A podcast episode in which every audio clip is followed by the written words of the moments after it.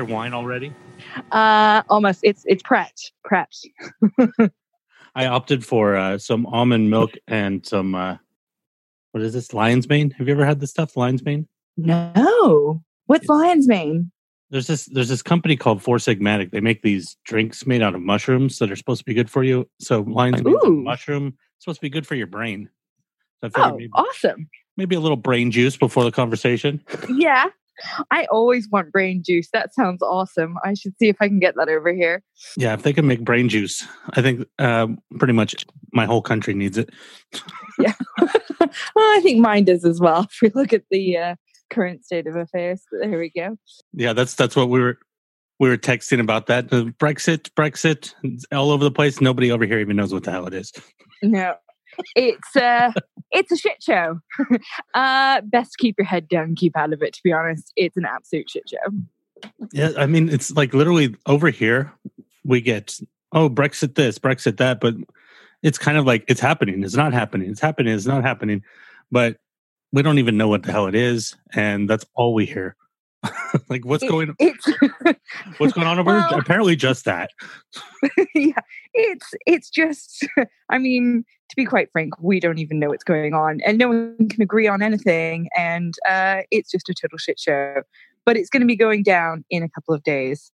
Uh, April Oh. the 12th, I believe. Yep, yep. So basically, nothing's been agreed, but uh, which is really going to leave things in quite a bad position.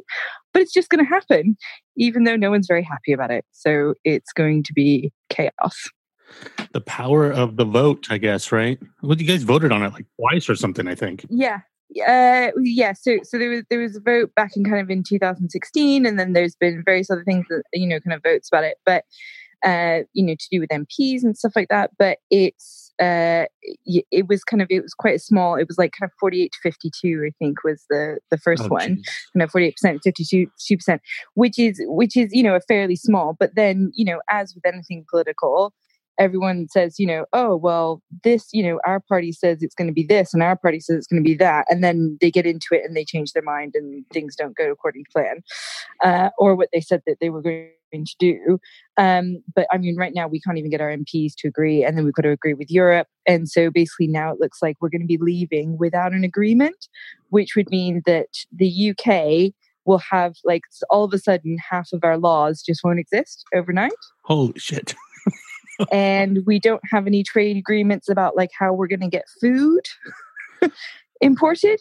Uh, that's not good for an we island. can't grow all the yeah particularly one with the climate that we have where you know like 80 or 90 percent of our lettuce comes from europe.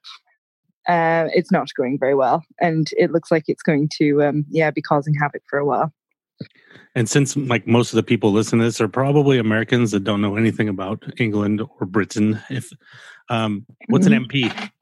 that that's a member of parliament. I think the the cl- I think it, a bit like a governor, I guess. Or like Congress, maybe? Is yeah, yeah, yeah, kind of like a congressman or a governor is is kind of probably your closest. Legislators, basically. Um, yeah, yeah, yeah. So you you have them, you know, you have them for your area, basically. So it'd be good. So shall we shall we start off by chatting about how we know each other, how you know? And by the way, I'm Kat, and I live in London. Um, and it is currently kind of just after eight o'clock at night. So therefore, I'm going to have a glass of wine, and you are having My coffee. no, the almond I would assume. the almond milk. oh, you're having your uh, almond. Yes, That's the- right, with the mushroom. Yes, the pretending to be healthy thing. Yeah. Good. Yeah, we we we met. You were an American when you when we met. yes. I which still just am. confused Still everyone. am. and um, it's going to be very interesting to hear my accent throughout this because I've now been in the UK for it's about 14 years now. And um, I know, I know that long, right? Um, and my accent, I go, I do quote, go quite English because I've been over here for so long. But then as soon as I speak to an American, I do go more American. So through the course of this podcast, it should be very interesting, particularly you, because you're such an old, you know, like a long term friend. I'm gonna, uh, it, it just brings me back to being in the States and us hanging out at the coffee shop and all that kind of So I'm gonna when you were just a baby. oh, stop it. I can't um, believe yeah, was it's 14 gonna be- years. My God. I know. I feel I know. ancient.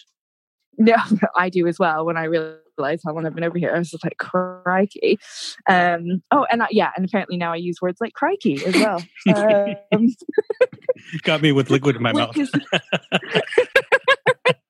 which is fun and games. Um, I'm sure that I'll bust out a few uh, in in the course of our chat, so that'll be fun. That had to be a trip, though, like uh, adjusting to. I mean, granted, if you're going to take two cultures, um, American and English culture, pretty close comparatively to the rest of the world, but still a lot Yeah. of culture shock, I'm sure, right? Oh yeah, no, no, for sure. I mean, yeah, and luckily, you know, language the same, which is great. And because both my parents are English, like I'd spend, um, you know, kind of a fair amount of time hanging out in the UK and speaking to English people. But yeah, the culture is is quite different in a lot of ways. Um, you know, and in weird little things, you know, down to the way that you speak about success. You know, the dating world when I first got here did not understand it at all, and that was, and dating is one of those things that you don't, you know, the you know the unspoken rules of dating. No one talks about them. You just kind of know them, you know, Mm. because culturally you've grown up with them, stuff like that. So, you know, I had some guy texting me and he was putting X's on the end of the text message, and I was just like, well, first of all, texting wasn't really a thing back in the states when I left, and then I'm suddenly I'm texting and I'm like, okay, this is how we communicate. Cool, all right. And then he's putting X's on the end. I was like, what does this mean? And it's like, you- oh, those were kisses. Oh, he likes me. Okay, cool. Okay, awesome. And then they don't really date over here. Like you would kind of go on, like you go for a drink with someone, but it gets exclusive pretty quick. Mm. And you wouldn't, it would be like if you were, you know, if you went out for a drink with like th- three or four different people, you know, in the course of like two weeks or something like that, that would be seen as being kind of quite scandalous. Whereas, I don't know, I mean, again, I left when I was like in my early 20s. So in your early 20s, you kind of do what you want. Right. But- exactly. uh, it's probably a little different now that we're uh, a smidgen older, Chad. But Just a um, just a smidge. Um, but yeah, it just the, the way that it, it all kind of works, and you know, all the unspoken kind of cultural rules are just very different. Um, so yeah, it took a little adjusting too. I remember hearing a story not too long ago. They were talking about, uh, I think it was World War II, when a lot of the American soldiers were over in England, and um, the situation. I don't. I don't know if this is still true, but apparently, like you know, in America, typically it's changing now, of course. Um, Mhm. But typically, at that time, men were the instigators of you know, Yeah. relationships and so forth. And Mhm. apparently, during that time in the war, I guess it was different in England. Men were more passive, and the women were more um, the ones who instigated things. Yeah. Is it still kind of like that? think, um, I, I think, I think when we're talking kind of about, you know, kind of the kind of World War One and World War Two era, the women had to be more aggressive because there were so few men around. Because so, oh, hi, puppy. He had to make an appearance of some sort. The mailman's here, apparently. Hi. I think he just wanted to say hello to me. Hi, puppy. He was sitting on my lap when we started, so Oh, um, I've seen pictures. It was very cute. Um, so in yeah, in in World War One and World War Two, from what I understand over here, there was so like all the men were kind of were out in war, and our population is is so small in comparison to the United States um, that you know so many of the men were gone. So there just was so few men that I think the women were kind of had to get a bit aggressive Mm, um, if if they wanted to uh, secure something. right. Um, I would say I would say now. mm, I mean, it it would be fully. I think yeah. If, if over here, like if if a girl walks up to a guy or a guy walks up to a girl and said, "Hey, how you doing?" Um, it would it wouldn't be seen as weird either way. It would, but generally, I think guys generally tend to instigate more. That's probably a lot of uh, not just the change in times too. Probably a lot of modernization. You know, like Oh yeah, because, because of everybody kind of being more. You know, our culture is more uh, spread across the world or more global than than it was back then. You know, things were more localized and individualized cultures. Now, because we have exposure to movies and all of these things, hmm those ideals seem to change. You know, it, it's the South is closer to California than it was 40 years ago, and Oh yeah. it, because we're we're exposed to those ideas, so those ideas kind of spread. So that probably has something to do Mhm. with it too. Yeah. Yeah, yeah, definitely. And I also think I think it's quite interesting. I think um the impact of like online dating on culture. Mm, Has had- think about that. Oh yeah, yeah, no, it's like- so I've got a friend of mine who's a psychosexual analyst. Whoa. Um, yeah. Oh my God, she's amazing. Um, sitting down and having coffee with her is just phenomenal. Oh, um, she obviously she well she she obviously can't talk about her clients, but she can like she will um analyze relationships of like you know the characters on TV or something. She's trying to break something down for me, um, which is amazing. So can I just say, Ross and Rachel always were doomed. That's the first place my head Um, went to. I was like, I bet yeah. you talk about friends. yeah, according to her, they were always going to be fucked. So um, there you go. I agree with that. yeah um there's a lot of a lot of problems going on there but um she she is very kind of aware um of the the impact that online dating has had on the dating world.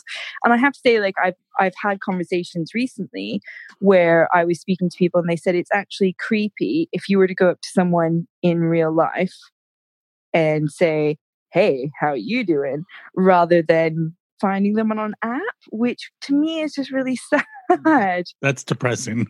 yeah it's really depressing isn't it it's like Um, the exact reversal of how it was for us. Like for a long time, con- Yeah. contacting someone online without knowing them in was person. what was the creepy thing yeah Yeah. It's like, oh, you Yeah, found me. That's gross.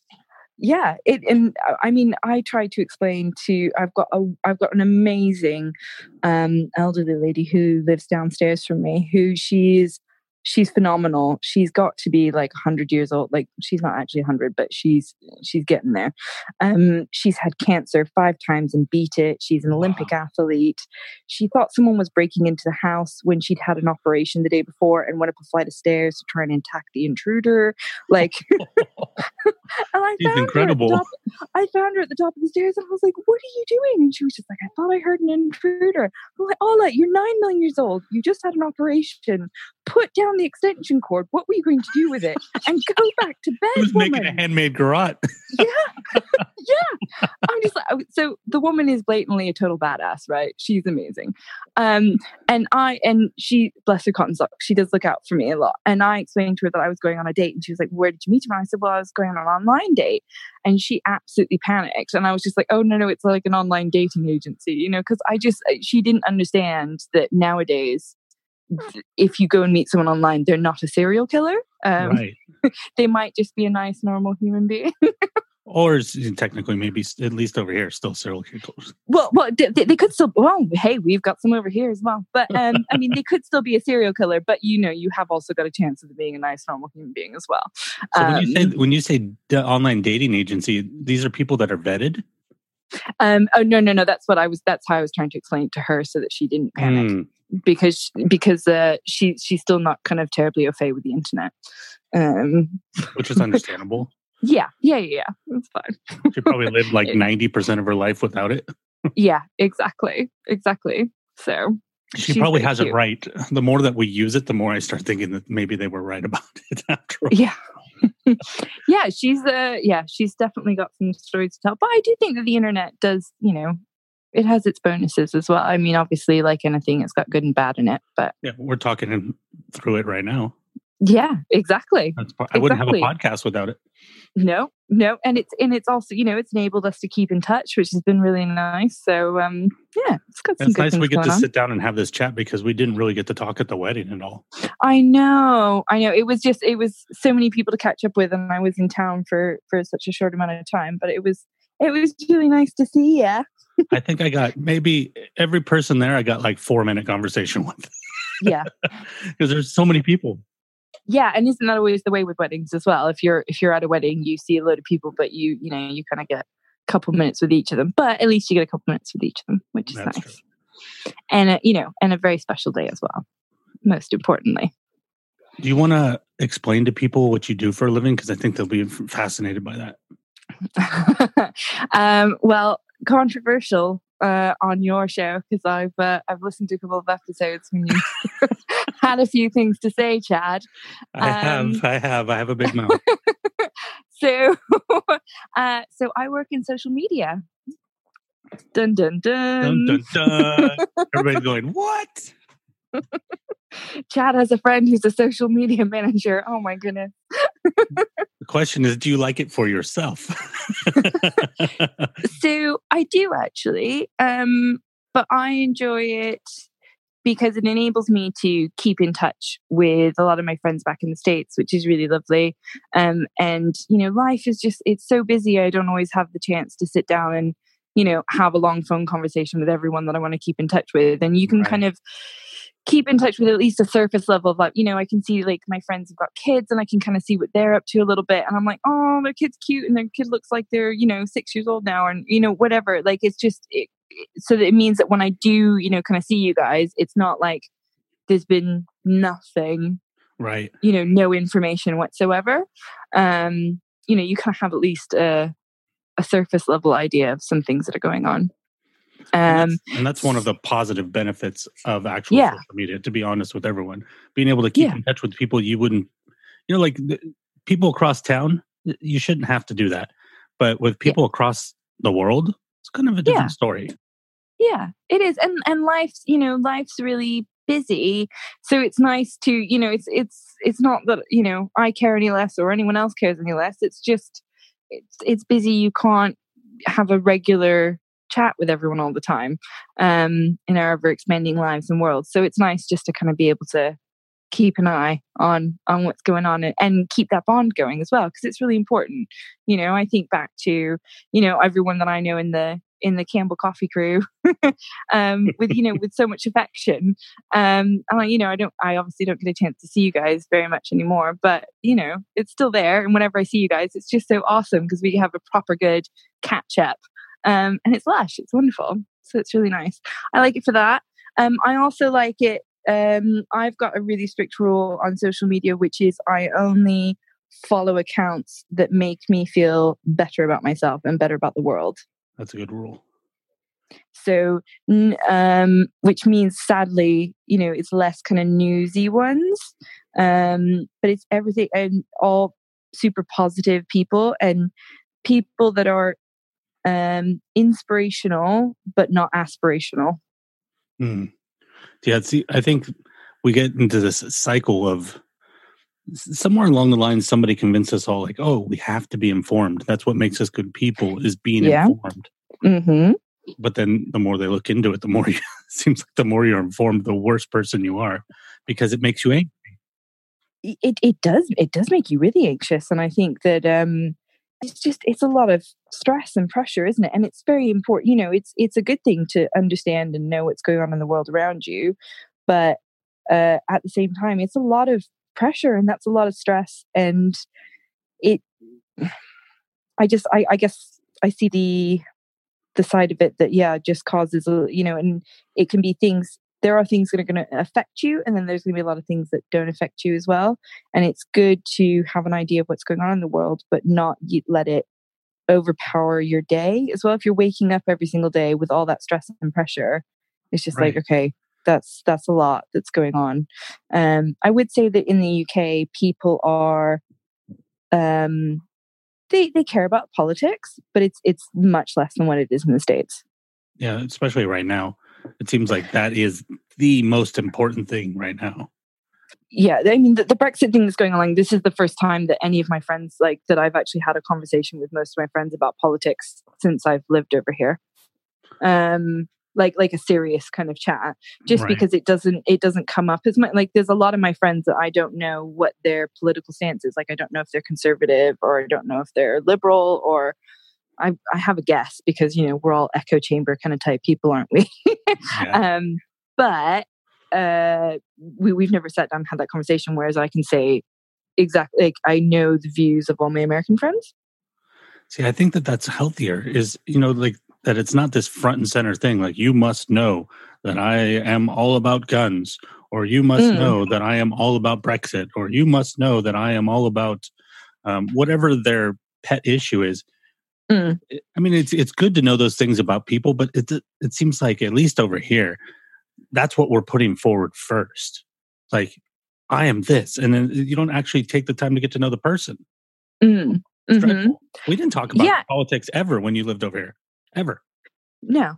It's just it um yeah and it's it's kind of a shame because I think that sometimes that can exclude but I think that I mean people can exclude themselves based on their personality or they can exclude themselves based on their political but you know there's a lot of different reasons why people can exclude themselves Usually Um, those go hand in hand, they are sometimes linked but they're not always linked right? um but you know it's it's just it's quite interesting I, I think that actually over here i probably have um more of a range it like the there's more of a political range in my friends than so i know that some of them i know some people that i'm friends with are tories which is a bit like um you know a republican but i mean they, they, they're not a donald trump fan but they are you know they're more conservative in their political views um but it doesn't ever come up. We just go and we sit and we have a beer or a drink or we go to the park or do whatever. And yeah, so like, over here, like a generally, like a conservative person is more religious. Um, mm, these are I mean, it's- generalizations, of course.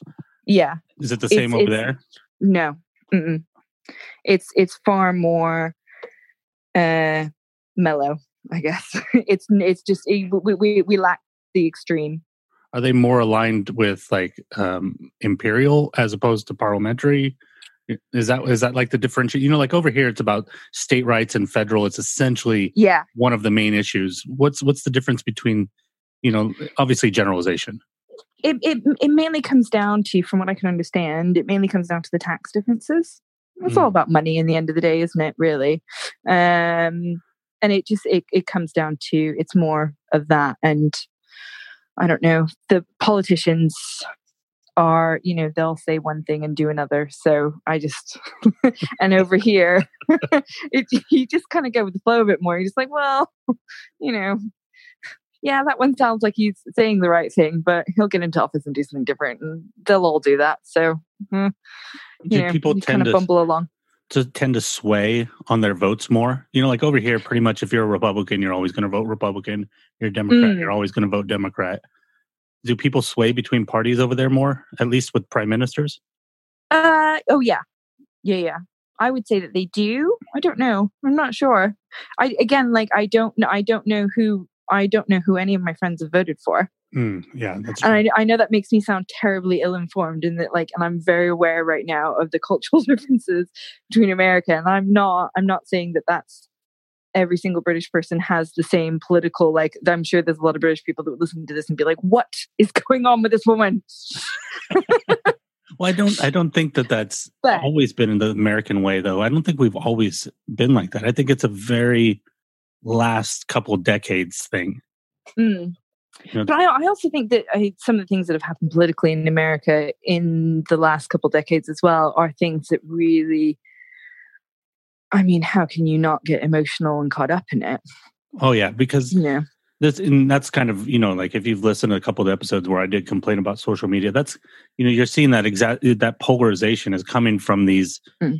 You know, you used the term echo chamber earlier, but then there's also Mm. these we're communicating in such short little things that there's no nuance, no context. So things are no, pushing further and further. So people are getting more emotional. But before those things existed, things would get heated, but then they had a they had time to cool down. Mhm. don't- we don't have cool down anymore. That's one of the problems. yeah, yeah, yeah. No, it's and it's all just escalating and adding on top one on top of the other. And also, I think that we're finding, you know, that you're seeing kind of huge differences in that. Whereas in the UK, like I, you will find, you know, there there are some differences. You know, if if we have someone more conservative get in, then they're probably going to cut the funding to the libraries and things like that, which is incredibly sad. Right. but it's not but but that's that's kind of that's what you're hearing about as as the changes it's not as vast as like when donald trump got into america the changes that we're seeing right. from that um so i i just think it's a little bit more level and again a lot of people might disagree with me but it does it doesn't seem to have it's not quite as impactful i would Right, say yeah. We have continual every every day there's something new that people are fighting about over here, but it seems like at least from an American perspective, your biggest issue is just the Brexit thing. You're not oscillating between like 20 different huge issues like we are. No, no, no, no. It's it's and and right now it is just about Brexit, but the Brexit thing is just turning into more and more and more of a nightmare as it goes on, and it's um which is which is why people are getting more and more politically involved. We're we're now starting, you know, there's lots of marches going on, which this is the first time I, you know, there's been marches since I've lived, you know, for 14 years. There's been nothing, and then in the last year, there's been several where you get millions of people that are all kind of, you know, and people are shipping in from all over Great Britain. You know, they're taking buses down from Scotland and they're taking buses down from all over wow. to come down to London to take part in these marches because of how they feel about Brexit. And the only other one that I've seen that reaction for was when Trump was coming and people took to the streets because they said they didn't want him to come. Wow. What's the legality on on on a free assembly in England? I know that over here, you know, like we can assemble wherever we want. Are there different rules over there? Um, I don't know what the rules are. I think when you've got a couple million people, they just kind of do it. that makes sense, doesn't think, it? You know, you're just like, well, there's six million of you. So maybe, maybe we won't, you know, oh, it's not quite those numbers, but I, well, I don't know. It was a couple million, but like you, you're not gonna. It's it's kind of hard to stop it at that point, isn't it? Mm. Um, but I I I haven't heard of any laws, but I don't know what they are. Have you, in the time that you've been there, have you noticed a difference in in the press? Because I know that the press rules there are different. You don't have the same freedom of mm. press mm. that we have. Have you noticed a difference as an American moving over there? Um, yeah, I would say it actually feels. I feel like we hear more over here. Really?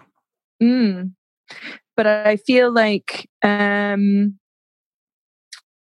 and and you will have you know we have certain news outlets that are definitely more liberal and then more some that are more conservative um but i do but also we, we hear a lot more about world news over here um than than we ever did in the states like i don't know what it's like now but most of my news feed now is about kind of things that are going on in the world and britain are are the news agencies allowed to talk about whatever they want there or are there certain topics that they are legally not allowed to talk about? Because I know, like in Canada, ongoing crimes they can't talk about; it's against law.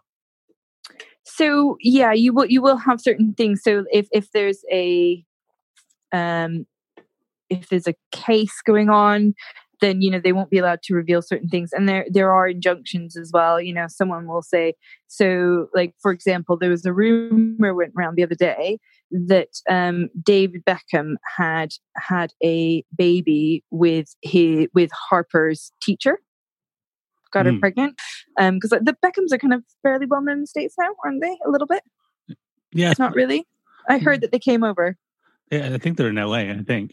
Yeah. So so David Beckham yeah, yeah, yeah, he was. So yeah, David Beckham, football player. His wife was one of, is is one of the Spice Girls. Was one of the Spice Girls. I don't know if they're still together.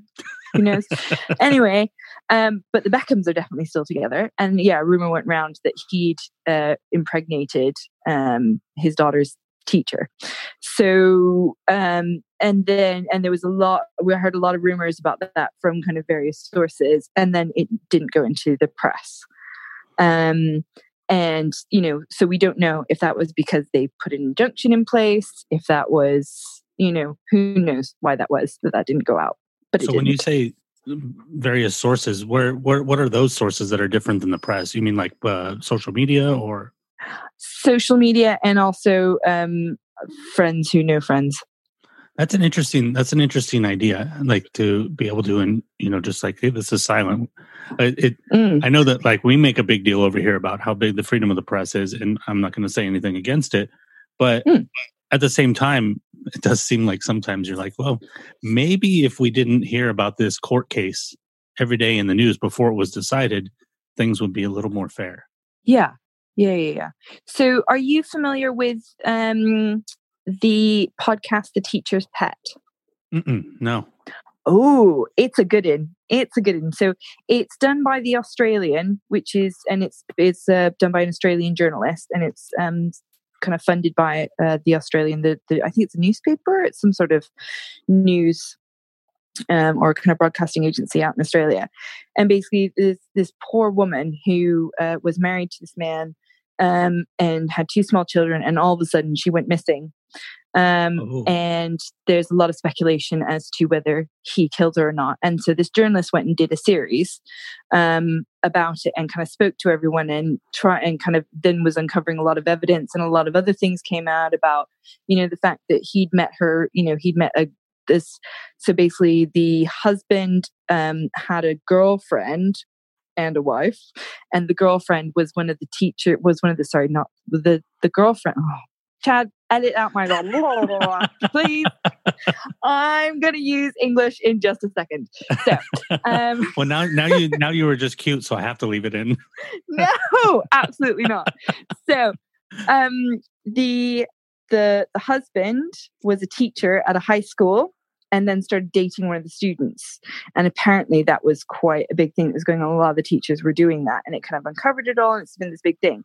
Well, now the husband of the woman that's gone missing is now being prosecuted for her murder because they believe that he killed her. So the the the podcast, The Teacher's Pet, they made it they put up a, an episode the other day because they kind of stopped back in December when um, when the guy had been arrested. And they put up an episode today saying, We're now going to take it down in all of Australia because it's not fair. Because if they're going to try and have a jury, everyone's listening, everyone is listening to this podcast. Yeah, and it's terrifying. not fair because this is this is you know they're finding out stuff that wouldn't be admissible in court, um, oh, but it yeah. is most certainly admissible on a podcast. Right. Yeah, and like hearsay and, and stuff for, like that. Yeah, and for for journalism, it's fine but if you but then if you're influencing the opinion of everyone so they've taken it down. Yeah we definitely have that problem over here a lot where um not even a criminal case but uh, for example i was just this morning listening to a podcast. There's this great podcast i discovered called you were wrong about or you were wrong about or we were wrong about? One of the 2 mm-hmm. um, and it's these two journalists and what they do is they take something typically from the 80s or 90s so that's far enough that people kind of have a general idea about it. Yeah. And yeah. they research it and they go, here's everything that you thought was true was wrong. And today they talk about, you might remember this. I think you were over here at the time. Well, you definitely were. It was the 90s. Um, the yeah. whole Ebonics thing where mm. um, mm-hmm. there was this whole controversy like, oh, they're going to teach uh, improper English in schools. So they went through this whole thing and they're like, no, I remember that. That was just completely blown out by the media. That's not yeah. even what happened. Yeah what, what it was supposed to be was it was supposed to be these kids are already speaking this. We're going to use this to teach them quote unquote proper English. So it was it was a way to teach them proper English. It's like this is the way they're speaking. He said he be he be early. Okay, that's how mm-hmm. they already say it. We're going to teach them at home. You say he be early. Here we say mm-hmm. he's always early. Yeah. And, and but that's that that kind of idea of like if that hadn't if if we hadn't had all of these, you know, obviously I don't want to put forth the idea to anybody right now that I'm saying we should get rid of freedom of press. I'm just saying sometimes it sucks. Um, if it hadn't been blown out like that, who knows what would have happened? You know, maybe these people would have got a better education because people would have actually heard what was being put forth instead of this basically fabrication. That was yeah, and if it's mm, I yeah, I, I do think that there is definitely there's a moral responsibility with with press and w- with influence in general, um, which is something that again kind of links back to to what I to what I do for a job. So, um, I do social media accounts for. Um, I work for a production company, and we have um, projects, and then uh, we have well-known talent that work on the projects, and I run the social media accounts for the projects, if that makes any sense. So like we have a podcast and I'll do the podcast social media, but then I've also I've got kind of talent or kind of well-known people that are on the show and that we're working with and blah blah blah. But it's it's these are people that people look up to. And so you have to just be really careful when you're doing that, what you're relaying. You know, how do you talk about drug use? Right. Mm, you know, we, yeah, you and I can chit chat and be like, oh, blah, blah, blah. It's fine. You know, this is how we feel about it, whatever. But then you think, well, what if a 14 year old kid listens to it? Or what if, you know, right. where do you, you know, it's one thing and it's it's and that's an interesting thing about podcasts is you and I right now are having chat and I'm like, oh I'm having chat to Chad. Chad knows my joke and if I make a joke that is could be inappropriate, you know me well enough to know how I mean that. And I know you well enough to know that you get that. Right. But when you have people that don't know us and don't understand, they don't know how we mean that joke. And so you just, you just have to be very cautious about how things and, and it's it's not it's not even that people could like purposely misinterpret or that accidentally misinterpret it's just you don't know you know it's people that don't know you and haven't hung out with you for years having coffee right there's actually a um there's a, a researcher named jon ronson he's written several Mm. books um and one of them was so you've been publicly shamed this is something i've brought up oh this yeah yeah topic before, but there was a, a lady who who made a a pretty bad joke in text message. I mean, in text message on Twitter, and Uh-huh. I, I, it, basically it was it was a, a joke about uh, AIDS in Africa, and it was only supposed to go to the people that she knew. So it'd be a situation Yeah. like what we're talking about, but it Hmm. got shared across the world. Ooh. It became a public thing, and yeah and that's that's something that I think is really really a big thing about social media that bothers me sometimes is um, you have to be careful, like you're saying, because uh, there is no context anymore because we don't have that context. It's just Mhm. and that nuance is gone because uh, nuance comes from context. You know, like you and I, the the rules of what's polite and what's not polite are different because we Yeah. know each other. There's flexibility where it's Hmm. like I know she's joking. I don't have to take her 100% word for word exactly what she's saying. It's like that's sarcasm. But Hmm. if you don't know that somebody's being sarcastic, you're stuck within that box of what's right and what's wrong. Mhm. Mhm. And that's Yep. dangerous, I think, in, in the long run for public discourse. Mm, I I just I I don't know if it's dangerous. I think that maybe the way that we view social media could probably do with some alterations. Um, and how too we- seriously, don't we? I, I think we take it too seriously, and I think it's it's very addictive. It's built that way to be very addictive, and so Mhm. therefore we get very sucked into it. You know, just like our our iPhones are kind of built to be a bit addictive, aren't they? You know, um, and I think that it's kind of taking that step back from it, and then just kind of taking a breath and being like, "Oh, okay," you know, just like just like if you were at a party and your friend was a bit drunk and they were a bit of a dick and you're just like, oh, you're kind of being a bit of a pain in the ass right now. Like you sometimes you just gotta be like, oh, but you know, I love you and I know you're just a bit of a drunken twat sometimes. So that's fine. Oh, that's another one. Twat. There you go. Hello. Yeah, over there, very, very soft word. Over here, a little harder of a word. You wouldn't call Oh, anybody that here. Oh yeah, oh, it's Oh, up there with the okay, c word. oh, is it? Oh, oh, well, apologies everyone that I've offended. I assure you that I've been in the UK for 14 years. It's you would just call everyone a twat over here. It's, it's Well, even the c word over there is a little softer too, right? Uh, yeah, it's it wouldn't be. I think that probably the F word is probably the most offensive thing that you could say. Oh wow, and over here it's like nothing. Yeah, yeah, yeah. It's just uh the general. But yeah, you would. I mean, you would call your friends. I, I'm now. I'm now worried that I'm uh, going to offend someone. So the oh, don't worry. If word. they if they Uh, if they've stuck around with this podcast this long, that I don't think they can be offended. yeah, I'm sorry if you're offended by my my British um sayings. Then go away. Yeah, tough um, shit. uh yeah you would you would use it quite as a quite a friendly you you would say it to your friends you'd be like oh don't be such a twat or oh something you know it's it's, it's quite jovial it's a bit like calling someone a shithead like it's just quite light Yeah, over here not so much. It's funny though. It's I mean it's not Yeah. like super super offensive, but like yeah you you probably wouldn't throw it out. Uh, you definitely wouldn't throw it out at a woman over here. Um, oh okay oh no you you could you could over and you could over here you still, it's- oh. it's non it's non sexually relative over there, right? It's male or female, right? Uh no it is it's you would probably you would use it more for a male than you would for a female Mm. but So but you like could calling somebody it. a little bitch or something like that. yeah yeah yeah yeah yeah it would it would it does have a certain connotation but it's not specific i Not guess meant to burn. no no no um but there you go so where was i i was ranting about something i can't remember what where are we up to Public discourse. I think we are talking about. ah yes that's right It's. A, I mean, I, I think that there's um, Did, did, did you see the movie uh, Ready Player One or read the book? No. Nope. Uh, first of all, I really enjoyed the movie. That's going to be a contra. That'll probably be the most controversial statement that I made in the podcast. Anytime you talk about a movie, fifty percent of the people you say I like it, and then there's like hundred people lined up to shit on it. Mm, But uh, of that's, course. that's of just life. Um, Yeah. But there's the how can I tell this without spoilers? Because it is it is relatively a fairly recent movie. Yeah. The essential so that it's about uh, virtual reality, and Mhm. without telling how it happens, the essential message of the movie is that sometimes you have to step outside of the virtual reality and live in the real world. It's okay to dip into the virtual reality. Yep. Okay to have fun. It's okay to be a giant robot that smashes things, but you still have to go to dinner with your girlfriend in the real world. You still Yep. have to sit around and watch TV with each other, or maybe that's a bad Mhm. example. Sit around and talk to each other. Yeah. Yeah. I, th- I think that's kind of like what we need with social media. Instead of dipping into our phones all the time, you know, like we need like I only uh, check it on Mondays and Thursdays, or something Yeah. like that. Yeah. Uh, The rest of the time, I'm real.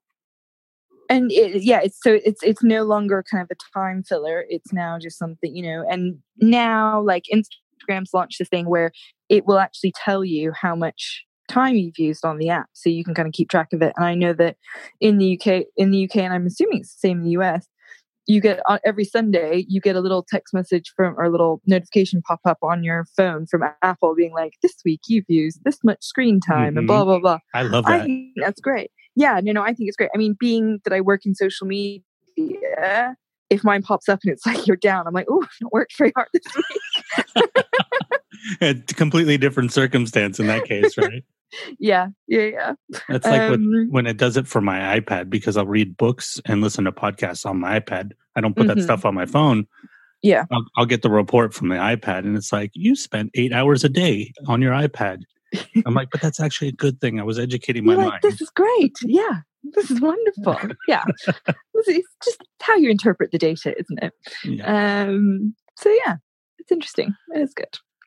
Right. So other topics. I thought an interesting one might be because I think they they've kind of come over to the states recently, haven't they? Like British crime dramas.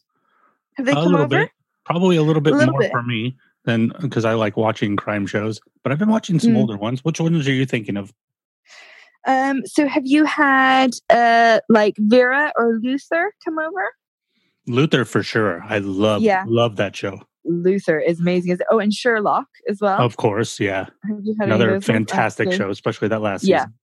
Yeah, yeah, yeah. They're um they're really fun. I have to say that is one thing that the English do very, very well is a good crime drama. It's awesome. Even their kind of more classic ones. You know, if you're even looking looking back at like Poirot or something like that, they're just wonderful pieces of uh, Right. television. Cracker. Did you ever Cra- I've not seen Cracker. It's um I can't remember the guy's name right now. It's the guy who plays Hagrid in Harry Potter. Oh, yeah, yeah. I know. Robbie The, I know Coltrane. I don't know. Okay, yeah, Yeah, so it's it's him. That's a fantastic show. Um brilliant. Add it to my list. yeah, I think that part of that too is some of those have come over um because of streaming. Uh, You know, Mm, the the access to those because of, you know, like Netflix and Hulu and things like that. Like I'm trying to think of where I watched I think I watched Luther on Netflix.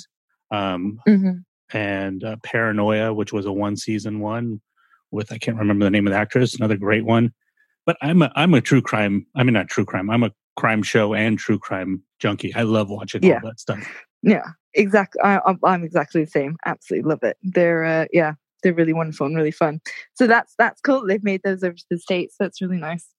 It's good because they're very entertaining. I was going to say, has if you if you've not wor- watched uh, Broadchurch, that's Oh my very God. good one.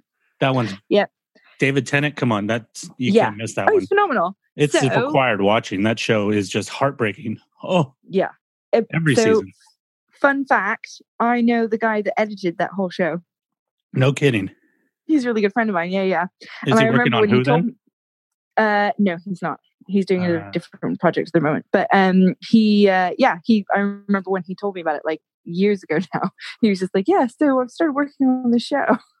I was like, "Oh, cool." I, I And it remember when it, Broadchurch. when it was announced that uh, who the new showrunner for Doctor Who was going to be and who the new Doctor was Mm. going to be, because it was super exciting for me because I'd watched Broadchurch, which for anybody Yeah. that doesn't know, same showrunner, and the woman playing Doctor Who now was one of the lead actors on Broadchurch. Yeah. And Not she's top she's two, just but- one. Yeah, she's amazing. Oh, She's yeah. great, great British actress. So that, yeah, that was Uh, fun. I don't know. I thought that might be something kind of fun and topical to talk about. we get that's one of the things that's nice about this is we get exposure to those things because Mm. I, I think one of the things too that's really fascinating about british television in general is the approach is different and i think it, it, streaming has taken a lot of cues from british television in shorter seasons Uh, Mhm. you know over here especially like when you were still over here most shows went from august all or end of august or september all the way till the end of spring Oh yeah, and- no, they were just they just felt constant, didn't they? They just felt like they were always on. It didn't feel like there was any kind of a gap or a lull. Yeah, and that's why they kind of. They weren't as powerful because you know they had to fill these episodes. You know, so you had Mhm. like a, I don't know how many episodes that ends up being. I think it's about thirty something episodes. But then for anybody watching who hasn't seen Luther, it's four or three episodes a season, It's, and then- it leaves you wanting more. and it's like two years between seasons sometimes. You know, because Idris Mhm. Elba is busy making movies and being amazing. Yeah so he's been put forward to be the next James Bond, hasn't he? I think he should be. It's about time Mm. James Bond was black. Yeah, yeah, yeah. And it's great. And when you see him in Luther as well, you're just like, well, he could totally do. Oh, he yeah, already is James. Bond. He's wonderful. Yeah, he's, He's amazing. yeah. suave. He's sexy. He can kick ass. What else do you need? Yeah, he's great. He's wonderful. And if So, they have I a think female Doctor Who, they should have a black James Bond. Yeah. Exactly. It's about time. It'll be. I, I'm excited about it already. It's great. It would be fascinating to see a, a female James Bond. Obviously, the first name would change, but Yeah. because Well, could. so much of that character is based on misogyny, it would be a nice flip. Mm. It would be a really fun flip, wouldn't it? And, and I'm sure they could do all kinds of creative things as well. You know, kind of around the storyline and changing it up and how they work. You know, is she a lesbian? If she, you know, da, Right? da, da. That's what I was There's just lots of fun too. things. Yeah. I'm like, what if they didn't change her and her name was James and she was a lesbian? Yeah, be amazing. Or they keep her as a heterosexual female. She seduces all the men. It could be fun. Exactly. Well, Hmm. maybe we should be in charge of this. we'll I- write a letter. The, the Fleming Estate forward. will be calling at any moment. Just what they want an, an American and a, a woman born in America in charge of a quintessentially British Yeah. property. Yeah, I'm, I'm like, I've been here a while. I know how it works now. It's fine. Well, those those two, I would say, probably. There's a good question from American perspective to actual reality. Eh, Over here, like uh, James Bond, Doctor Who, and probably Sherlock. You name those three? Those are some. Mm. Those are like quintessential British properties. Um, Mhm. Are there other ones that maybe that we're not aware of that are just like you have to know that to live here, but Americans completely probably are unaware of it? Um, I'm sure that there are. I'm trying to think of what they might be off the top of my head. You know, like uh, probably you know there's there's stuff from the past. You know, like Monty Python would obviously be Yeah. Oh, yeah. You know. Yeah. No. No. If if we can if we go back and like Fawlty Towers as well is great. oh yeah, that's Um, a great show. But even more recently, I mean, The Crown was Mm. a phenomenal. I don't know if that did that come that came to the states, Oh yeah, didn't it? Netflix Yeah. as well. Yeah, yeah. Uh, and that's a, just a phenomenal, phenomenal piece of television. It's really, really powerful. It's great. Was Um, Downton Abbey as big there as it was here? yeah, Downton Abbey was Downton Abbey was was fairly popular. We have um, there's a couple of uh, how do I explain it?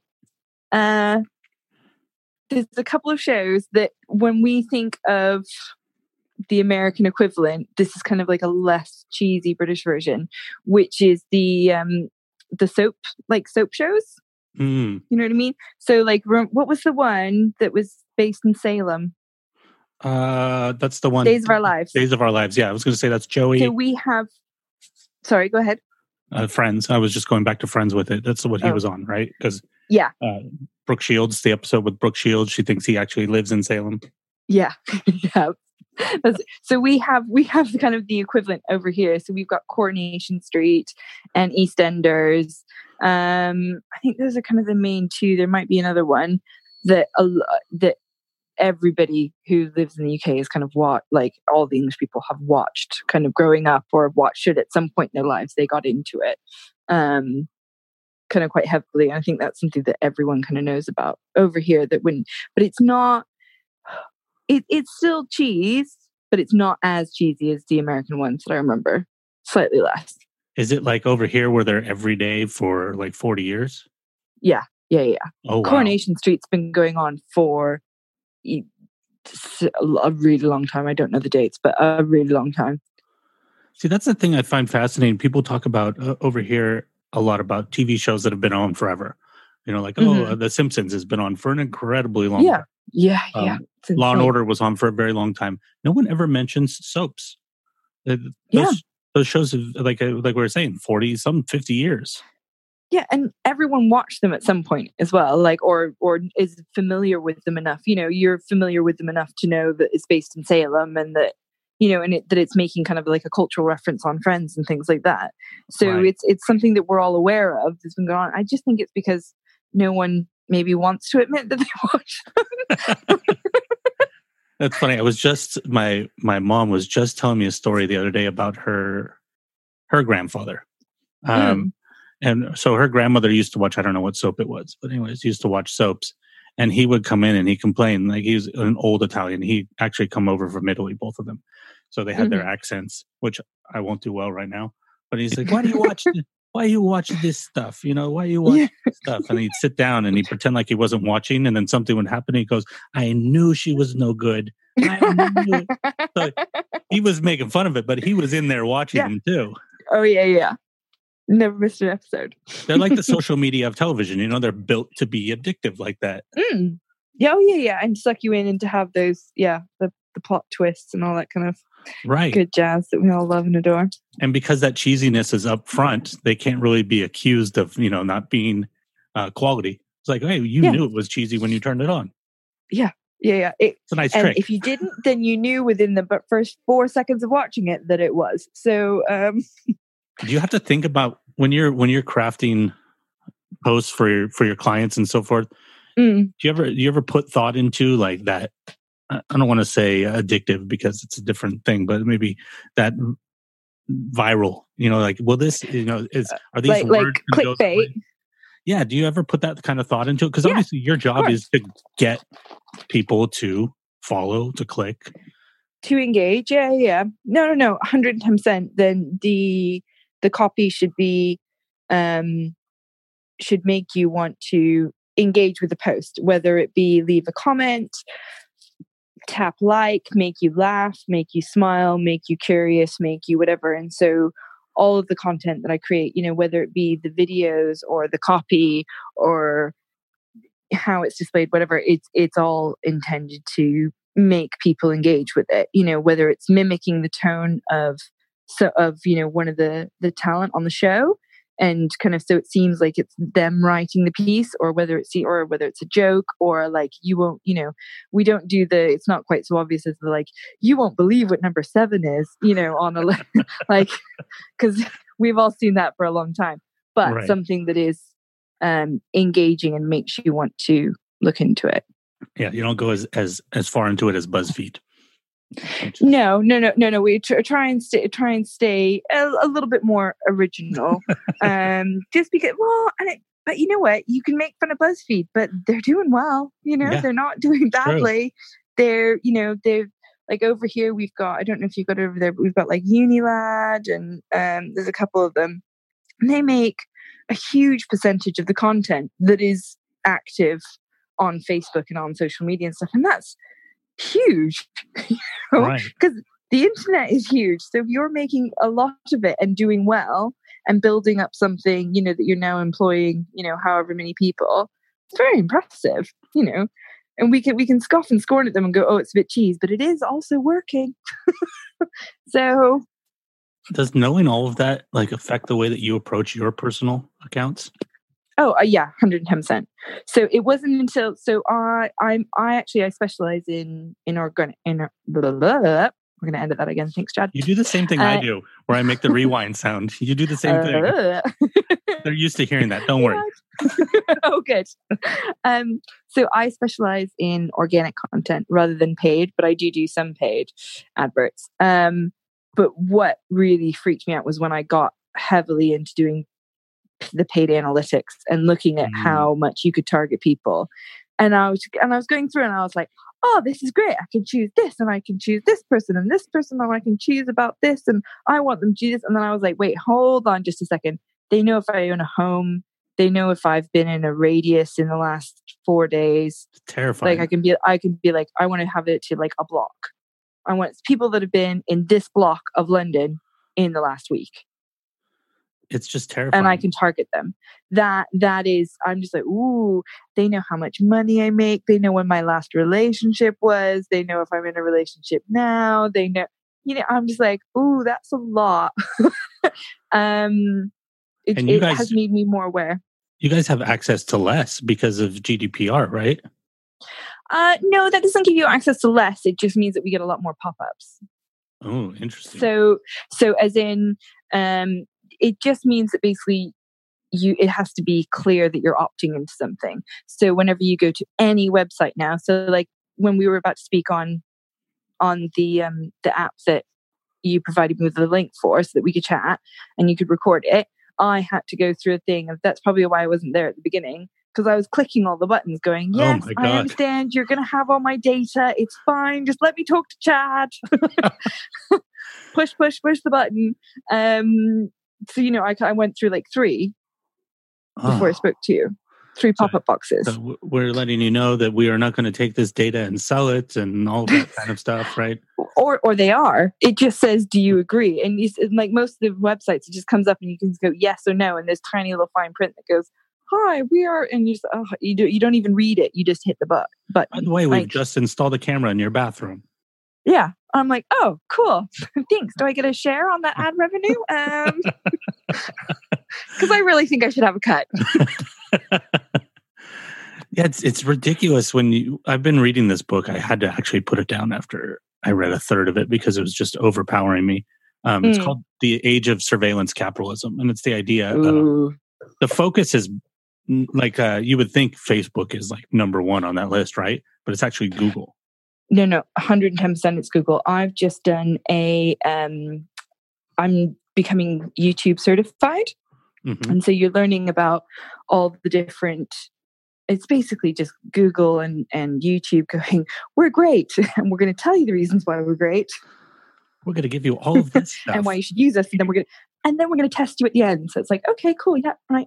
Um, so we were kind of looking through the ad, ad revenue and it kept going into Google and it kept trying to downplay it. It was like Google takes the, you know, people's privacy very seriously, blah, blah, blah. But all the stuff I was reading, I was like, oh, this is scary. Like Google is, you know, Facebook has been in the news about having what's been going on, but and for taking people's data and for how it's affecting, you know, the American campaign and everything like that. But it's Google that's really they know everything. well, everything that everything Facebook does, they learned from Google.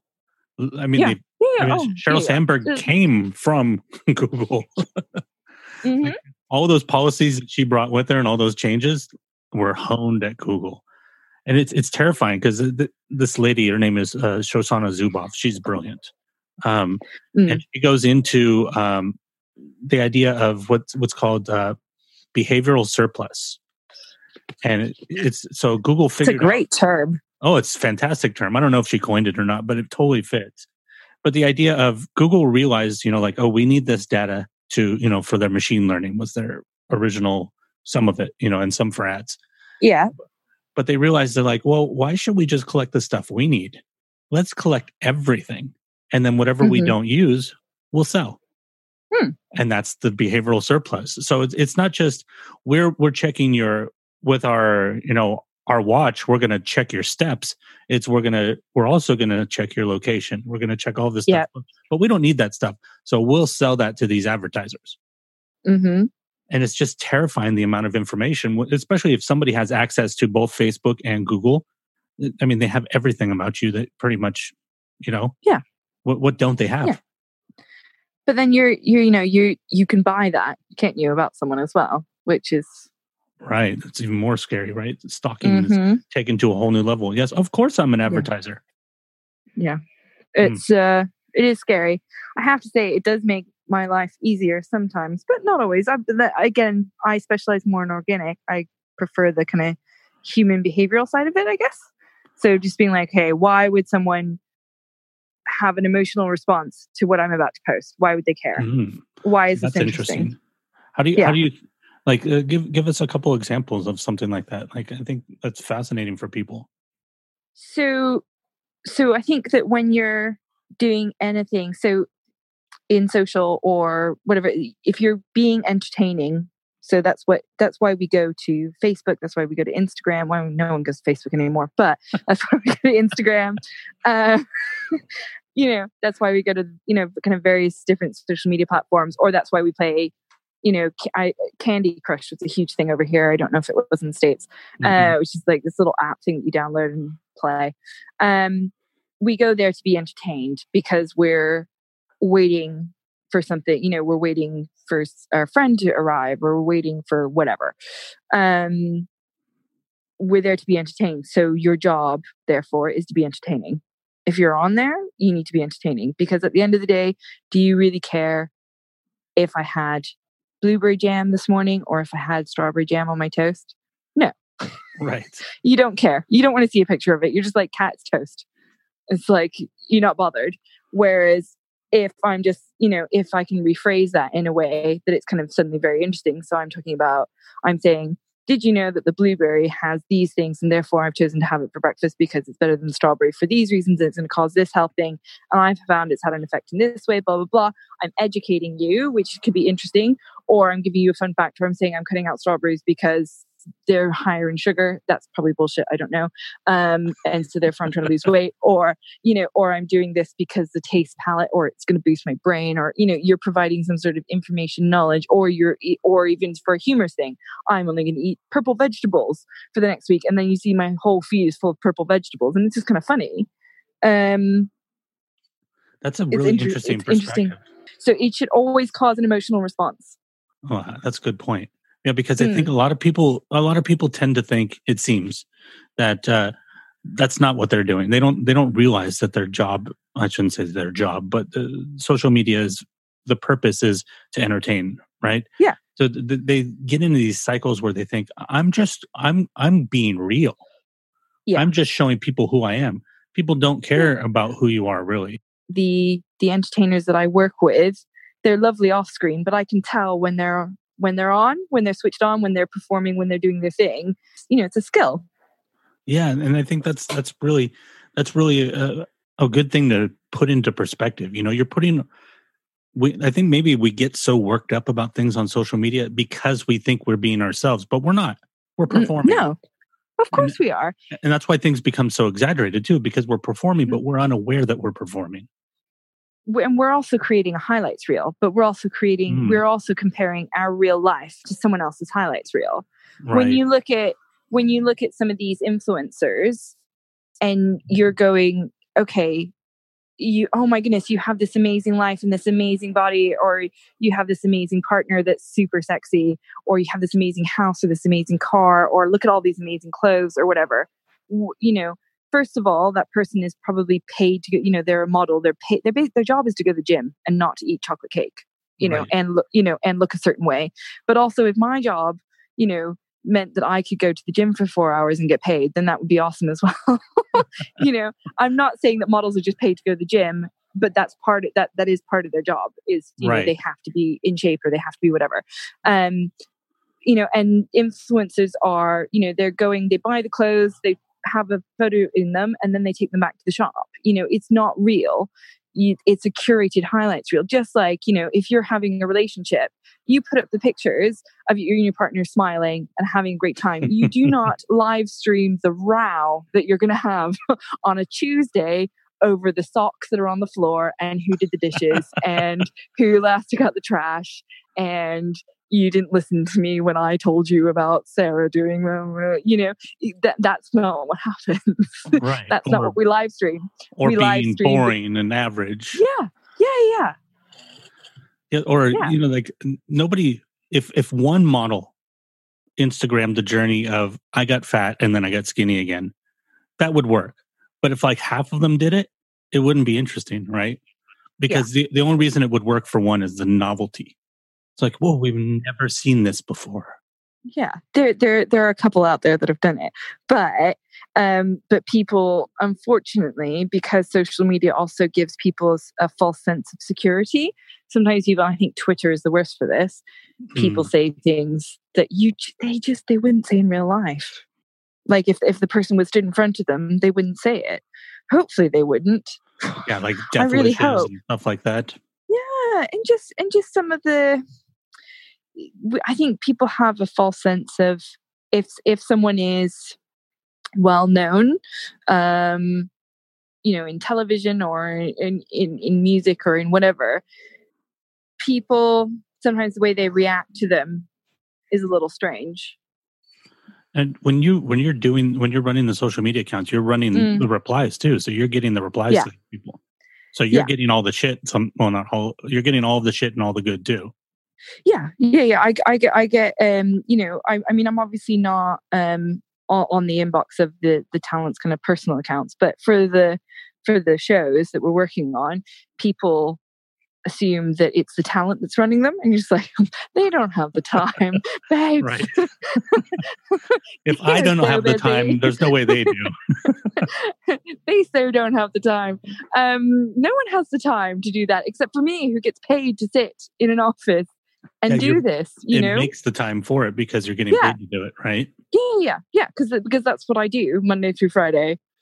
You know, eight till six. So it's um, and that that's the only reason. That's the only way that you can do it. And I think there's a lot of people that you know they go, I want to be an influencer and I'm going to post pictures of myself, and you're just like, this is a full time job. You don't realize that this is to create this content and to keep this going.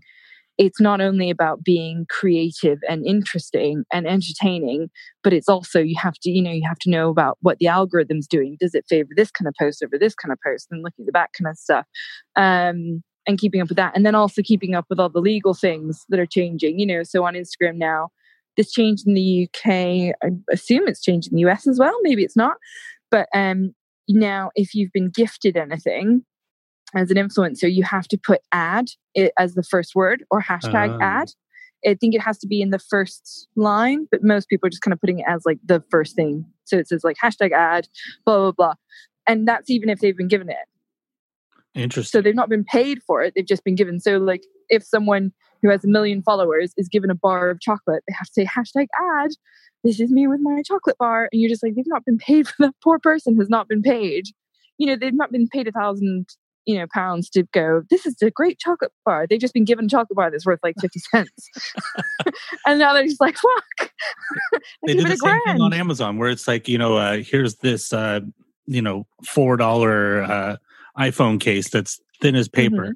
and the people have to say like, I was given this for my, and they always say for my honest review, but you never see for my honest review, and my honest review is it's shit Yeah.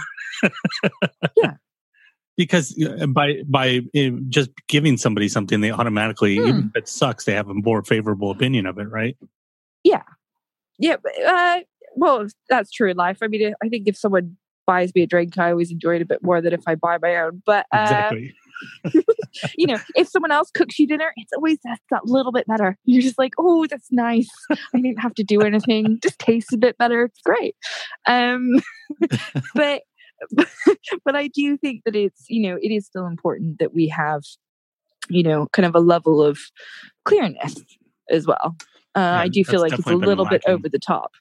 Um, yeah, yeah, yeah. But also, also, I think a little bit of common sense if you're viewing it. Like, come on, people. If a girl's posted about hair extensions six times, Right. she, you know, and it's a professional shoot. She's not doing a selfie in her back. You know, come Well, on, it's she's probably getting paid. That's done with with people, younger people who don't have those those capabilities yet. Yeah. you know. yeah, so, yeah. so the the the this is terrible or frightening to say. The nine year old girl who's on Instagram Mm, probably mm. doesn't think about the fact that the person's getting paid. no, no, no, no, no. so I and, assume and that's who they have. nor should she. Nor should she. she should be worried about various other things in life and not that. Yeah. But and not on um, Instagram. yeah. Stop selling yourself at nine. yeah. Well, apparently they're all on TikTok now. But anyway, we'll get on to that another time. Oh, interesting. I don't even Um, know what that is. Mm, Yeah, well, that that's apparently that's the one I've been given this week that I have to now look into is TikTok because that's going to be the Oh, that's the one. video one, Uh, right? Oh, uh, yeah, it is. Okay, I know what that is then. Yeah, Not yeah, completely yeah. out It's of whack. I'm not. It's it's not something that my social circle uses um, because I don't hang out with nine year olds, um, which is good as a thirty year old woman. But um, I'm going to learn about it. It'll be interesting. Um, so yeah, that's that's social media ranting. I think. Yeah, that's uh it's like the new Snapchat, I guess, right? It's Yeah. Essentially, Snapchat was huge with all the young people, and then it was then it, once the older people got on there, nobody wanted to do it anymore. But but that's the same thing with Facebook, isn't it? I would say. Oh yeah, definitely. um, is that you know now as soon as you know all of our moms and stuff are on Facebook, we're like, oh, we can't really post pictures of last Saturday night on there anymore, can we?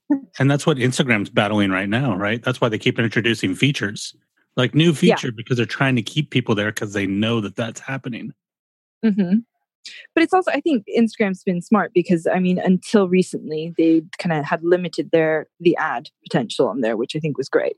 Right. Um, because I, I, as soon as something is kind of chocker full of ads, that's why everyone's gone over to Netflix, isn't it? Because you can Mhm. get good entertainment. There's no ads, and you kind of pay a fee. It's it's a different way of it seems like a more sane model. Like imagine, I think that social media would change drastically if we had to pay for it. Mm. Oh yeah, yeah, no, it would change hugely.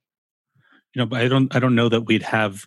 We definitely, I don't, uh, we wouldn't have as many bots and you know fake accounts because there is a limit to money. Yeah. But we, you can get, you know, you can go get five thousand free Twitter accounts and then you know post how much you hate this person or this group of people. There's Mhm. no, there's no, other than the time which you can you know write an algorithm to do it or something like that. There's there's no friction. We need Mm. more. We need a little more friction, maybe. Yeah, and I think I don't know. I, I just think that the fake accounts, I oh, I'm very against them because I don't. I really, I don't think that they get you anywhere. I mean, yes, you can kind of superficially look popular or look like you have an opinion that's popular for a moment, but you're never ever going to break an algorithm or it, it. It all comes out in the wash. I think. There is, yeah. There's a certain limit. There's a certain period of time that it works. Um, Mm. like for example, my one of my old old accounts um, was my personal Twitter account. Just as a joke, one time I found somebody had, had sent me an email. You know, you get those emails where people are like, "Buy followers" or something like that. Yeah. Oh yeah. Yeah. So I said, ah, "I'll buy a thousand followers just to see Yeah. what happens." Let's see what happens. Yeah. and I did it. And because I now I went from having this was like maybe six years ago or something like that. I went from having like let's say 300 followers to having almost 1500. I Mhm. because I was at 1500. Now I ended up getting 4000. Yeah. And but the rest were real people because they go on. They go, oh, he has over a Oh thousand. yeah. Now yeah, he's no, legit. he's, he, he's someone to pay attention to. Yeah, it can give you temporary, but all the all the apps now will penalize you if your followers don't do anything because they're so aware of the bots. oh, that's good. I didn't know that. Yeah, yeah. So if you buy a load of fake followers, um, then if so, the way that the algorithm works is if people don't react to your post, if it so like for on for blah, blah, blah, again, thank you, Chad, for the editing. Uh, I've not even drunk a full glass of wine yet. I don't know what's going on. Um, if you put a post up, Facebook will show it to a couple of people. Let's, I don't know how many it is. Let's say, for argument's sake, it's 10. If no one clicks like, it won't show it to anyone else. If two people click like, it'll show it to a couple more. If five out of 10 click like, then it'll show it to a load more. Mm. Um, and that's the same on Instagram as well, but it's the algorithm is slightly different. So that's why it's really important. If you like someone that you follow or you want to support your friend or you think people should see things, then like it. Don't be, it's very tempting to be a lurker nowadays on social media. Don't Oh, be a lurker, be a liker, but only be a liker if it's something that you think other people should see. And that, that's got to be difficult being, you know, like I, I criticize these companies a lot, but they deserve some criticism. Um, Mm, that's going to be a difficult decision to make there. It's like, okay, this is going to hurt some people, but it's going to help in this way. And to have to make those choices, right? Uh, the the reason why they've made that choice is also because you can uh, p- pay to spend behind it. Mm. So, oh, people aren't seeing your post, not a problem. Give us some money. Yeah, because what they did with Facebook didn't work so well, right? When they were like, "Oh, sorry, it only goes out to five percent of your followers on your fan page now," Yeah. and everybody just kind of shit a brick. no, it's it's exactly the same thing with Instagram. Yep. So if you track the algorithm, the drop has been significant, even in the last six months. That's awful uh, Mm, for somebody, especially in your business, right? Because you're like, "I've put all this work in, and now it's Yeah. It's pushing you back." So now you have to you have to up your game again and up your game again. mhm. It's, it's it's like um, I heard Oprah talking about when she was doing her show when she started giving away gifts. It just kind Mm-hmm. of it ruined the show because every time she had to give away a better gift than the Yeah. last time. You had to keep upping it. Yep. That, but that that's how it works, and it, it will go on that way until it kind of burns itself out. But I think that people are getting tired of social media and the way that it works, and also the you know if if you now go onto your Facebook page, I know you've deleted yours, but when I was going onto my Facebook page, I was seeing so few pictures from people that I knew, and it was mainly people kind of sharing a funny video or whatever. And I'm like, well, I don't really care that you think that's funny. I care about seeing, you know, that you were on holiday or that you are posing in a somewhere. I don't know what you're up to. You get all you, or you'll see the same person. You know, there's that. Everybody has at least one person on one of your social media accounts that's the oversharer. Oh know, the- yeah. The person Yeah. that's at an event that takes 45 pictures Mhm. of the same thing from like maybe three different angles. Yep. And and doesn't group them together. So they're individual Mhm. posts. So you open it up and all you see is this person's birthday. yeah. yeah, there's no editing. I think that's my mom. Sorry, mom. um that that's I one of the places where this you know the, going back to the fake account thing. One of the things Mm. that is a little insidious is something that you and I both struggle with. I'm sure is in in the Apple podcast charts. Ah, now that's an interesting one. That's it's a really very interesting to one. cheat your way onto the top ten. Oh, can you? Mm, yeah, Oh, but you're only there for like two days. No, that's absolutely fine. Chad, you and I need to have a chat because I've been trying. And It costs every money, that's it. listener, no, that's fine. That's absolutely fine. So, listeners that live in Silicon Valley, you're all very smart and know a lot about computers. Could you please feel free to contact me? I am Kitty Cat in London on Instagram. Please feel free to drop me a line. Um, very eager to know um, anything you know about algorithms or podcast charts. Um, it's very it's very interesting. I've actually I've I've got a spreadsheet. Okay, super cool kitty cat. Saturday night, I'm in my slippers. I'm at home. As we said, it's evening time over here in London. Um, but I have a spreadsheet. this is this is this is gold for your podcast. Uh, gold. Um, I have a spreadsheet where I actually I track the chart to try and figure out exactly how the algorithm works to try and figure out how to beat it. yeah, the algorithm is brutal. Yeah. It's because it takes into account like seven, six or seven different things. Mhm. I, I know that like the most, the number one thing is new subscribers. Yeah.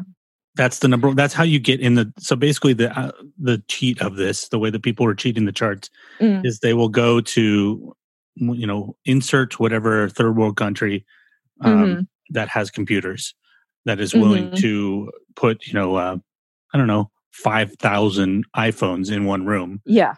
and yeah, yeah. have a, Ju- a just like the bots. Yeah. and they'll go in and they will follow, they subscribe to the podcast on Mhm. those five thousand phones, and then boom, you're in the top charts. But then once you stop paying for that, you drop out of the charts. Um, the reason I know about this, I did with everything with social media. I tested everything just to see. I did it Mhm. once, Mhm. and I, I can tell you something. Getting on the, the iTunes charts isn't as useful as you think it is. I Mm, was on for a week and I didn't get pretty much anything. You didn't get much from it. No. Interesting. That's very interesting. So we found so um one of the shows that I work on is is called Private Parts Podcast. Mhm. Um, please feel free to give it a listen, folks. It's very, very funny. It's two English guys, um, and they're very funny. They talk a lot about poo.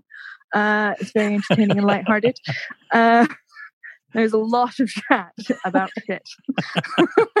um, you think I'm joking? I'm not. It's really quite. Oh, I listened to a few episodes. I know it's not even an exaggeration. no, it's not. it's very entertaining though. Um, but yeah, w- uh, whenever we get featured in the charts, we do tend to find that we we pick up kind of quite a lot from that. Um, but maybe that's I mean the the UK charts are totally different to the US charts. I've noticed when I've been doing comparisons. So Well, I think that maybe there's there's also, you know, you you have some name recognition, so when they see it on the charts, it already has a legitimacy to it. Like, oh, I know that person. Yeah. Whereas Yeah. me making it on there, people are like, I don't know who the hell that is, and I don't give a shit. um, it it definitely and that has definitely helped our our journey. You know, the fact that um, the two, the two guys that are on it are kind of fairly well known from a TV show over here, um, and it's a TV show that's been on for a while. But they were both at the very beginning, which is when the TV show was at its most popular, and and they also can get on guests that were on that TV show at that time as well. So people kind of feel like it's a bit of a throwback. I guess, and they love it. And the guys are lovely and you know terribly amusing. And no, they talk about shit. So there you go. they talk about poo. Who Yeah, doesn't the- want to listen to poo? So there you go. For people listening who don't have podcasts, that solving that question, how to get more listeners, it's it's really brutal. It really is. Like it is. the Yeah, yeah. exaggeration there's no exaggeration to having the spreadsheets and all of that because that's one of the reasons i quit social media is because i couldn't do both i couldn't figure out how to game social media and how to get more followers on the podcast i had to Mhm. focus on one it's like you said Yeah. it's a full-time job i couldn't have Yeah. two full-time jobs anymore No, no, no, no. But but you are also the talent on your podcast, and you're also Right. producing it and editing it and doing all that. Which I mean, I'm the podcast that I work on. We have a guy that edits it. We have uh, two producers of the show. Um, we've got the two talent. We've got me on social. You've got a whole, and then you know we've also got the boss who's overseeing. You know, and then we talk about getting in ad rev. Ad. blah, blah, blah. Thank you very much for the edit, Chad. Uh, then you talk about getting in ad revenue and things like that which is great. But you, those are all things that we need to build into our week, and it's a significant part of our week. You know, when we're working on other projects as well. But it's a good chunk of it. have you have you guys played at all with um the overcast charts Uh, no, we have not. But we are actually we're trying to look into how to break America. Overcast is an interesting one because for anybody who doesn't know, I don't want you to get too lost. Overcast is a third party podcast app and they have their own charts. And Ah, I don't have to explain that really to my audience too much because 90% of my audience is on Overcast. Um, so you guys already know because you're looking at it right now. So basically, for the 5% of the people who don't know what it is, if, if you star an episode in that app, then it helps to move that up through the charts. Um, which I think Apple needs to implement something that simple because that's mm, that the democracy of that i guess maybe it's too easy to game though. Um but what's interesting about it is i find in my experience it's really easy to get a lot of overcast followers. All you have to do really is be in a if this is maybe not the best thing to tell the whole world but i don't think the whole world's listening to me we can we, we we can edit it out. We can edit it out, Chad. It's fine. You're the But- editor. Go on. You're gonna. if you're in an easy category like um, games and hobbies like there's almost no really big um, podcasts in games and hobbies it's all a bunch of Mhm. smaller shows because it's not a huge it's not a huge niche um, Yeah. so if you're in a category like that all you need is a lot of episodes. Like for example i have 100 and i think this will probably be 103 or 104 um, have a bunch of episodes and have like 12 friends that have overcast and have them go in and like every episode. Now all of a sudden you have almost a thousand votes. Boom you're in the charts. Amazing. and then because of that people will follow the show and things like that. So you can, Mhm. you can do that. But then you know just like we were talking about before where it kind of like it wears itself out you over you saturate yourself to the point where you have you know you got a huge overcast audience and then Mhm. the, the overcast audience is limited in size because there's only so many people that know about a third party app that want to listen Yeah. to your type of show right Mhm. but then Yeah. you're you're a big big fish in that pond but then you can never you still have to figure out how to get into the other pond so it doesn't really Yeah. help you jump into the itunes into that sorry apple podcast charts because it's they're con- these are people who aren't using that so your votes aren't going there you're not you, you know you, if you have a thousand people on overcast and four people on apple podcasts you're never going to chart on apple podcasts because you've only got No. four people as far as they know Yeah. Unless you all of a sudden buy a load of bots and all of a sudden you go up a thousand, in Right. which case you'll you'll jump. But it depends on, um, yeah, how much other people are jumping at the same time. Doesn't yeah, it? these, these are just brutal things that we have to sit and think about. Mm. I've I've I've given up for the most part on worry about those things, and I've just decided just to have fun doing this. You know, that's why I Yeah. combine the two shows now. It's the same show. I had two shows, now they're the same show. Why not? Mm. Yeah, why not? Indeed. You just you're making good good content. And I think if you make good content, then then that's that's you know, that's the objective is to make something good that you're proud of, that you enjoy doing and that you think is entertaining for the people, then that, that's great. So we had we had um Jamie Morton from My Dad Wrote a Porno on the show Mhm. the other day. Um, I don't know how big My Dad Wrote a Porno is in the States, but over here it's massive. Like it is, you know, if anyone knows about a podcast, it'll be that one. Wow. Um, so it's kind of like Joe Rogan.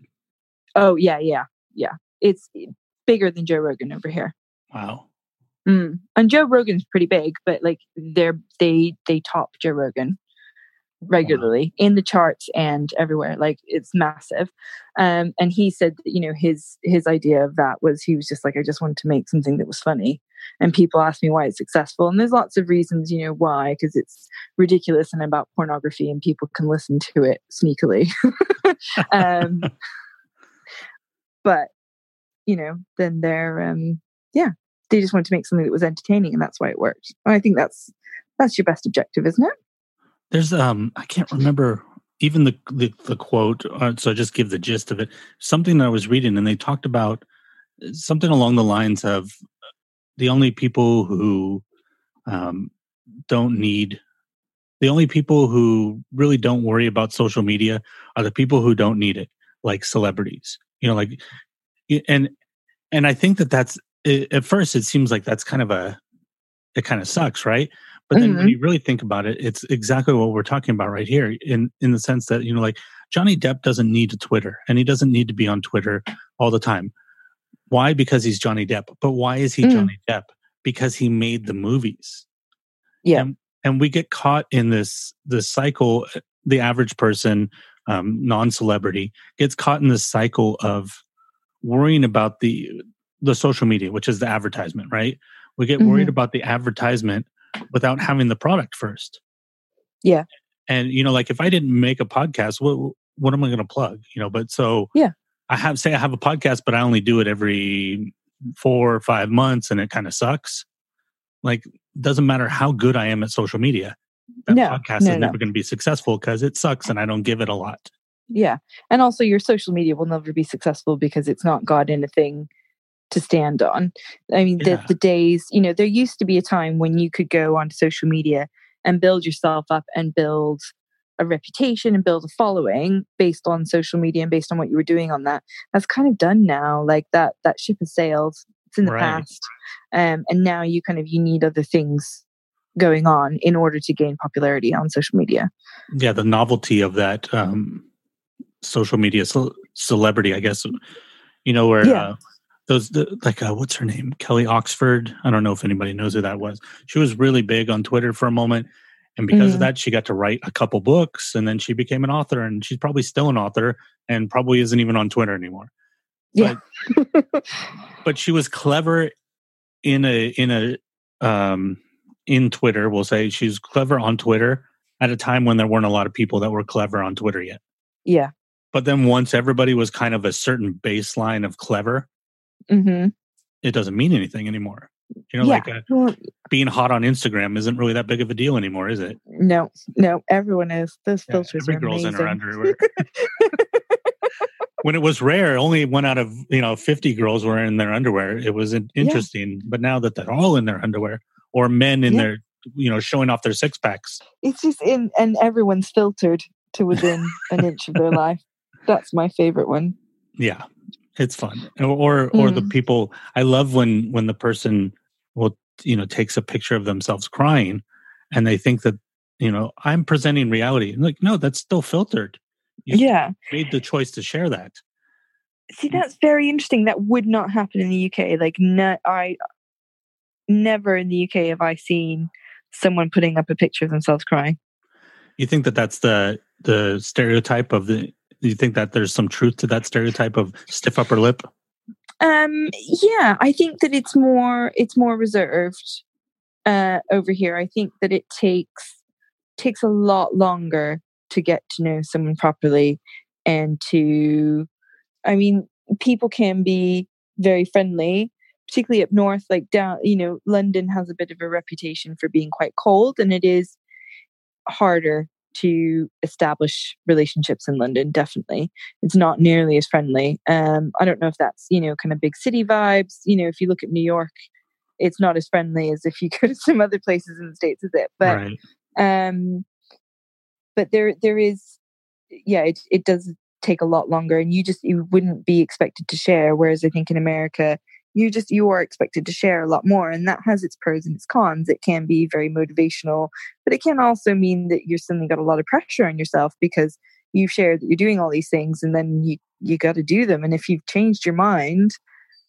you still kind of you've then got to own up to that or or you've got to just go and do the thing and Right. that's kind of a lot of pressure to put on so whereas in the uk you kind of it takes longer to the point where you would kind of share with people? And if you're in that point where you're kind of you've established kind of that that friendship then you know we all know with our close friends we can be like "Ah, i changed my mind. I don't wanna. I thought i'd do something else over there because it's better and sparklier and you know then we go and do that. It's great. It's fine but that's what we do. That's what humans do. We change our mind. Um you know and and i think that there is a certain amount of social pressure i could see kind of when i look back reflectively at the states of like if you share everything that you're doing then you kind of and you're expected to share that then you kind of have to live up to it a bit which Right. again has its pros as well though you know it means that people aren't as pent up you know people are a bit pent up over here um because they don't share and they don't talk about things as much but it has you know both have their pros and their cons most certainly Well, I think it was Mark Twain that said uh, the English were more concerned with tradition, and Americans were more concerned with doing something that nobody else had done before. And they both have Mhm. their benefits, and they both have their drawbacks. Yeah, most certainly We need to be. Most we always have to be novel and original over here. But yeah, that must be exhausting it is Not exhausting. People don't realize it. I have to say something no one's ever said Everyone- before. oh trying to come up with that all the time? Jeez you must be knackered. So tiring. No no no. Sit down and Yeah. have a glass of wine and be fine. Just relax and don't think about it so much. yeah. That's just relax and do life. nothing for a bit. Yeah yeah. It all happens. It's all good. Yeah it's, it is yeah the the cultural differences are definitely uh, very interesting. I do feel i feel very very fortunate to have experienced both and kind of lived in both cultures um because i think of both incredibly fondly. Um you know some of my absolute very favorite human beings are are my american friends um and i'm very lucky i've made some really special kind of friends over here in the uk as well. Um and i'm yeah very lucky to have seen both cultures and witnessed both and lived in both and had both of them influence and affect me. It's it's an interesting thing because if you put you know for us americans and and for um english british i don't know which term you prefer do you do you use Mm. english or british more often uh, i normally use english i guess i don't know it depends Hmm, i don't mind um but it, to, us there seems like there's a considerable amount of cultural differences and of course there are but to the rest of the Mm. world we're kind of just the same I don't know. I I think that the rest of the world would view America and and Britain very differently. Over over in London, like it is, it's such a melting pot over here, and you have people from from all over. Mm. And it was very interesting because you know when people would find out, you know, the the different ways they would speak to me about being English or being American, and people would make assumptions that I was one or the other. Um, was kind of very interesting, and then the way that they, they would understand or the way that they would speak. Sometimes people wouldn't realize that I was American, and then they would speak about America, not realizing that I was an American. Oh, that was fun. oh man, I have caught some people out. It's been hilarious. Um, and it's not that they were saying anything particularly bad. It's just, you know, there's certain things that you you would phrase things a little differently if you understood that the person stood next to you was from that country. Right. Um, it's kind of like being the person in the room that nobody thinks speaks Spanish. Yeah. But then Yeah, yeah. everybody's talking about you in Spanish. yeah, exactly. And you're just like, it's not that people would, yeah, say anything. It's just, you know, people just suddenly think back over their conversation, don't they, very quickly? Um, but yeah, I, I think that they do definitely view the, the cultures as being different. Um, you know, Americans are seen as being incredibly friendly and motivated, um, but with some questionable political views right now with Trump going on. Not to mention that our views as tourists across uh, people way they view American tourists. Apparently, we have a long history of being douchebags. yeah. Well, tourists just generally are. I mean, come on, whenever you go somewhere that is heavily populated and there's tourists walking around, it doesn't matter where they're from. They've got the map. It's Right. normally upside down. And they're they're talking about mm, you know the, and they're they're in the way you know because they're on they're on holiday and you're trying to get to work and you're just like move it move it or lose it buddy um, and they're sauntering around kind of trying to figure out where to buy an ice cream you know that is generally annoying to everyone. It doesn't matter where the tourist is from. You are just going to be annoying if you're a tourist. Um, that's how it works. But I mean, the British have a terrible rep for when they Mm. go on holiday. Really? Really, really, oh, really, really bad. What's the Like, you British know, reputation? I haven't heard this. there's oh and like there's even you know people go oh my goodness you know not Brits abroad Oh, you know and people kind of go oh because what happens is um because of where we're located geographically you can get very cheap flights to Spain and things like that and there's big party culture there so the so people go and they get these very cheap you know, on Ryanair and EasyJet and stuff you're talking 50 quid to nip into Europe like if that and if you book in advance you can get it for like 20 and then you get an Airbnb so it's so cheap to go and be be somewhere you know that's a bit like, like Cancun really um in spring break and you have these you know that go over and they're just getting stumbling drunk oh um interesting. and they've yeah they've got a real real bad rep for drinking too much and being generally disorderly and then connected to the football as well so suddenly the very nice reserved british people um are just drunk football outs so they have to leave the shores to to relax. Essentially, is the stereotype. Uh, I don't know. I mean, you can you can definitely see it here as well, but we we don't have yeah don't have the best rep.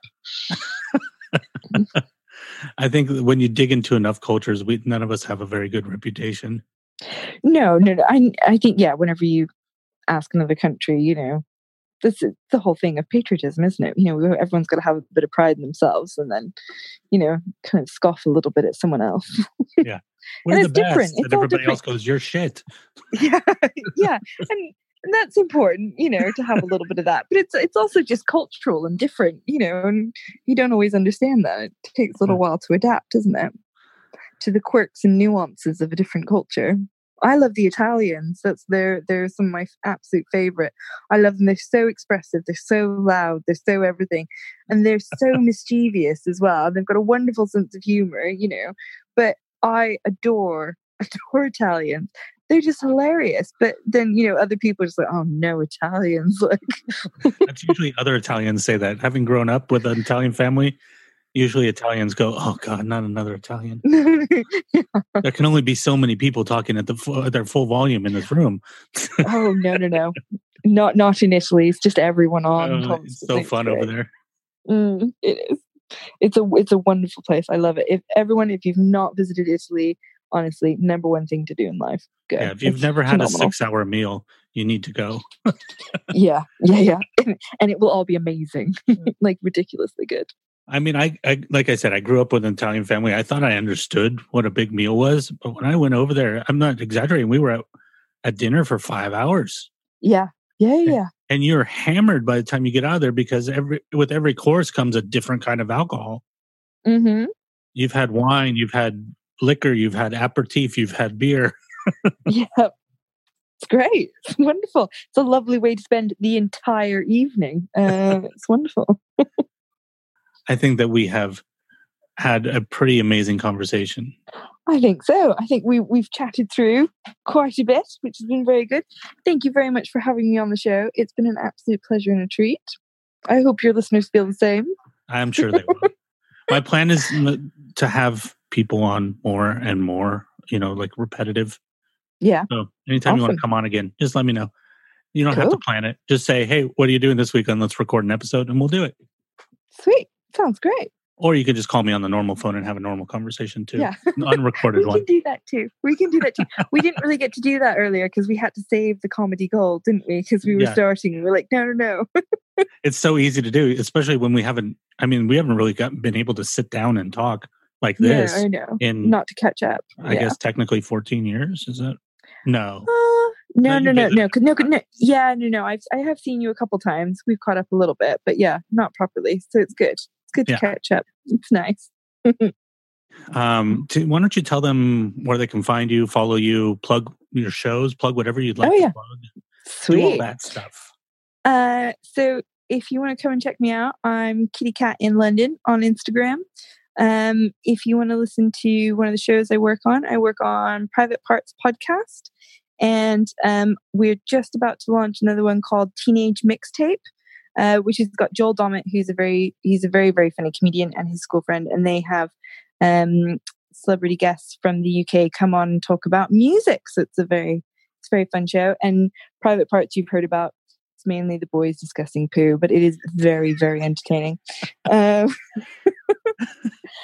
and yeah, that's me. I'm Kat. It's been nice to chat to you, Chad. And uh, I hope listeners have enjoyed.